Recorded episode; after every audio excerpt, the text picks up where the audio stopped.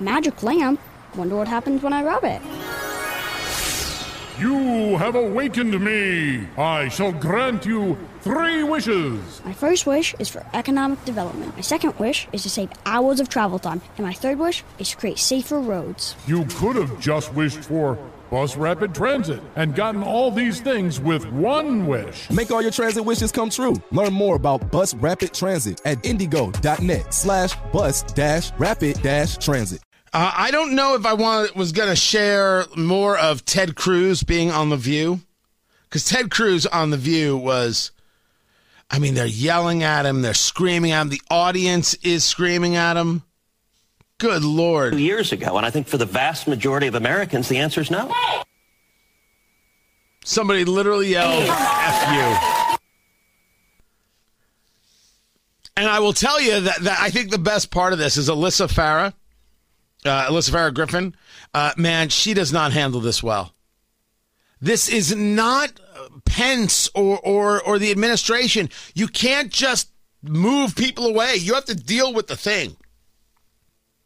You have to deal with the thing. She's not she's not built for this nor prepared for this. It really disappointing. But Ana Navarro was smiling.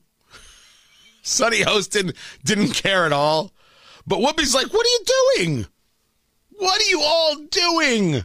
We have a job to do, and you're interrupting us. You're keeping us from doing our job. And then, of course, there was this gem. Republicans win, Did- but not when Democrats. win? No, you know, here's the thing. We may not like when Republicans win, but we don't go and we don't storm. We don't try to change but We'll go to the.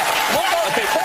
Whoopi, We don't do that. Did, did I miss an entire year of Antifa riots where cities across this what an country were burning and, and police cars Well, were being yeah, I firebombed? guess you Your position is the left doesn't engage in violence? Really? No, they wanted to nix I'm our saying friend Mike Pence. Like, we how do didn't we make You sense just of that? accused us of doing something we didn't do. If Whoopi Goldberg wants to maintain that the left doesn't engage in violence, she's more than welcome to. But she's more deluded in this than she is on her position about the Holocaust. And that's saying something. It's a, I don't know what an Antifa riot is, is an ignorance position.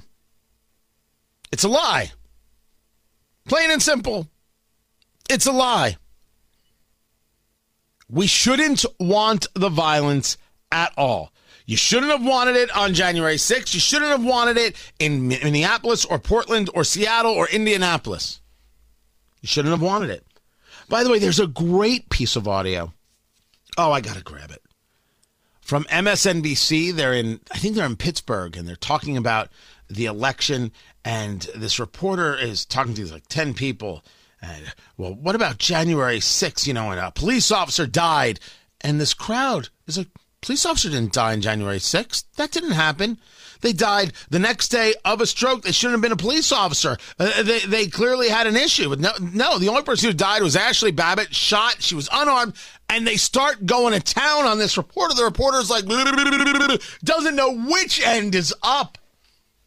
They're so used to being able to say anything, and people just like, yep, yep, that's what happened, as opposed to knowing what happened. It's kind of incredible. It's kind of incredible.